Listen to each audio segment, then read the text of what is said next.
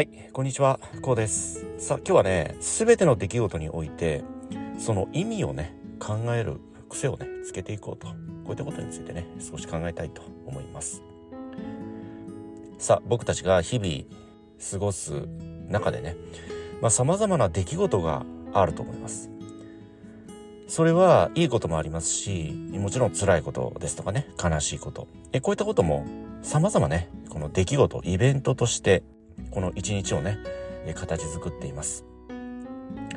そういった中で、その一つ一つの出来事に対してね、深く思考する、深く、まあ、探求すると言いますかね、考える癖をつけていこうと。まあ、こういったことをね、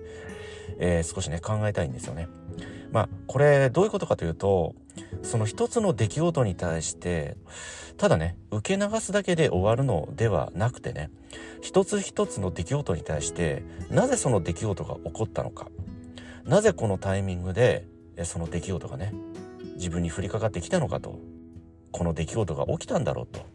まあ、こういったことを考える癖。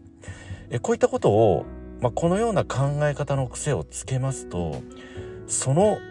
出来事に対しての本当の意味といいますかね、その出来事の起こるべく本当の意味、えこういったものに触れることができるわけなんですよね。もっと噛み砕いて言いますと、まあ、例えばなんですけど、まあ、朝ね、えお仕事に向かわれる際に自宅に財布を置き忘れてしまったと。でそうしますと、まあ、まだ戻れる範囲であれば取りに戻ると思うんですよね。でそういった時にこれは時間のロスだと。非常にこう、まあ、落胆する気持ちと、まあ、そしてお仕事に遅刻するのではないかという焦り。えこういった感情を抱きますよね。ところがそのお財布を取りに戻ったことによってね。その日大切な会議のための資料も忘れていたことに気づいたと。いったこと。えそうしますとそのお財布を取りに戻ったことによってその大切な会議の資料を自宅に置き忘れてしまったことにこれにも気づくことができたと。このように考えますとそのお財布を忘れたという一つの出来事って、まあ、ある意味では不幸な出来事。自分の時間を切迫してしまう。自分の行動を制限してしまう。ある意味ネガティブな出来事ではあるんだけれど自宅にお財布を取りに戻ったことによってその大切な会議の資料も忘れていたことに気づくことができたと。まあ、このように考えますと一見ネガティブな出来事であってもね実はポジティブなことが起こる一つのきっかけだったと。まあこのように考えますとその一つ一つの出来事ってその断片的な非常にこう短期的な視点で見てしまいますとその一つ一つのことに対しては直感的にあこれはいい出来事だあこれは悪い出来事だってこんなように受け取ってしまいますよね僕たち人間というのは。それでもこう俯瞰してみると言いますかね。広い視野で見てみる。長い時間軸で感じ取ることによって本来ネガティブな出来事であるんだけれど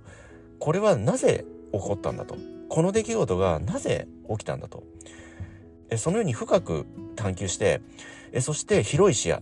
もっと言いますと長い時間軸で物事を考える癖をつけることによって本来のその出来事の意味って理解することができるんですよね。その逆もありますよね。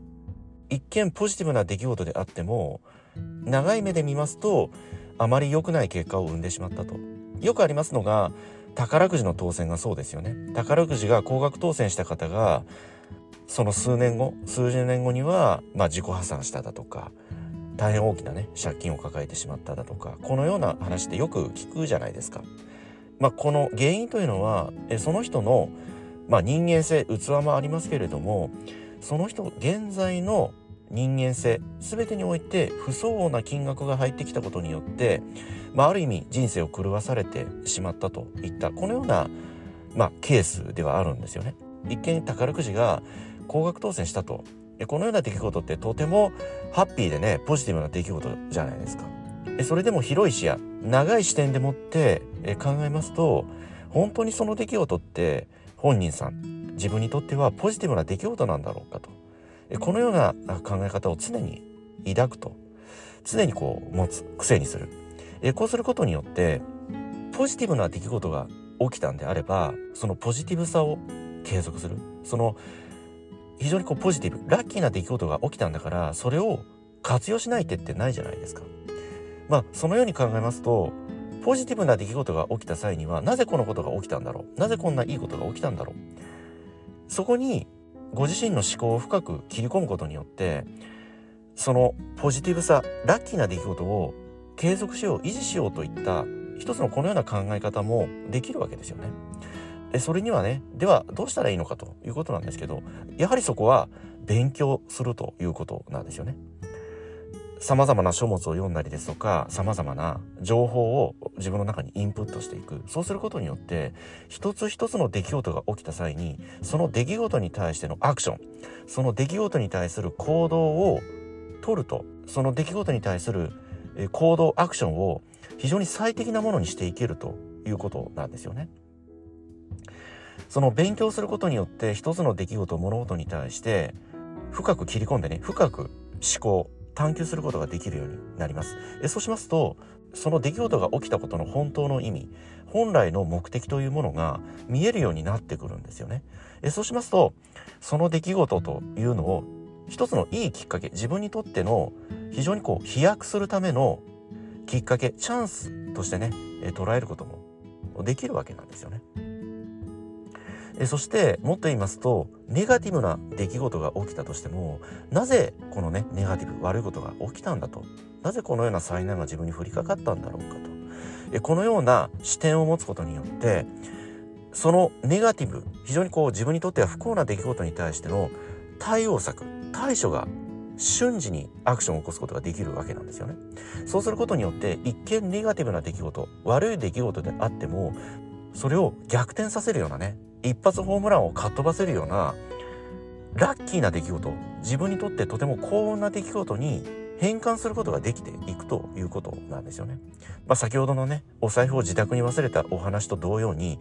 一見ネガティブな出来事であってもなぜこれが起きたんだとなぜそのような災難非常にニアミスが自分に起きたんだということを深く探求することによってあこれは大切な会議の資料を自宅に忘れたことを自分に気づかせるための一つのいい出来事だったんだと。このように考えますととてもラッキーな出来事になりませんか？もっと言いますとそのお財布を自宅に忘れました。落としたわけではないですよね。そのお財布を落としてしまったとしたらそのお財布自体が返ってこないといった可能性もありますよね。自宅に忘れただけであったらそれシンプルに言って自分の元にまた帰ってくるわけじゃないですか。非常に安全な場所に忘れたわけですよね。そのように一つの物事に対してね、どのような視点で考えるか、どのような視点で捉えるかといった思考も非常に大切なことでもありますし、まあ先ほど申し上げた通りね、非常にこう短期的な視点で見るのではなくて、広い視野、長い時間軸でもって考える。えー、そうしますとご自身に起きる全ての出来事というのはね、全てがご自身にとっての、まあ、成長といいますか、ご自身にとっての、まあ、人間性を磨く人間性を成長させるための、まあ、一つの全ていいきっかけチャンスと捉えることもできるのではないでしょうか。え大変有名な話なんですけどスティーブ・ジョブズさん、え現在のねアップルの創業者でいらっしゃいますスティーブ・ジョブズさんが2005年のスタンフォード大学の、まあ、卒業式のスピーチでねこんなことをおっしゃっています。全ての出来事は点であるとそしてその点と点を結んでいくと一つの線になると。全てはこのようにつながっているんだといったこのようなスピーチをされているんですよね。そのように僕たちの人生一日一日ね日々起きる全ての出来事というのは物事の捉え方もそうですし自分の人間性人格をさらに磨いてね成長させてくれるためのとても前向きなポジティブな出来事であるんだと。このようにね考えることもできてねきませんでしょうか。はい、今日はね、この辺りで終わりにしたいと思います。え今回の内容が何らかの気づきやヒントになればね、え大変幸いに思います。ではまた次回お会いいたしましょう。ありがとうございました。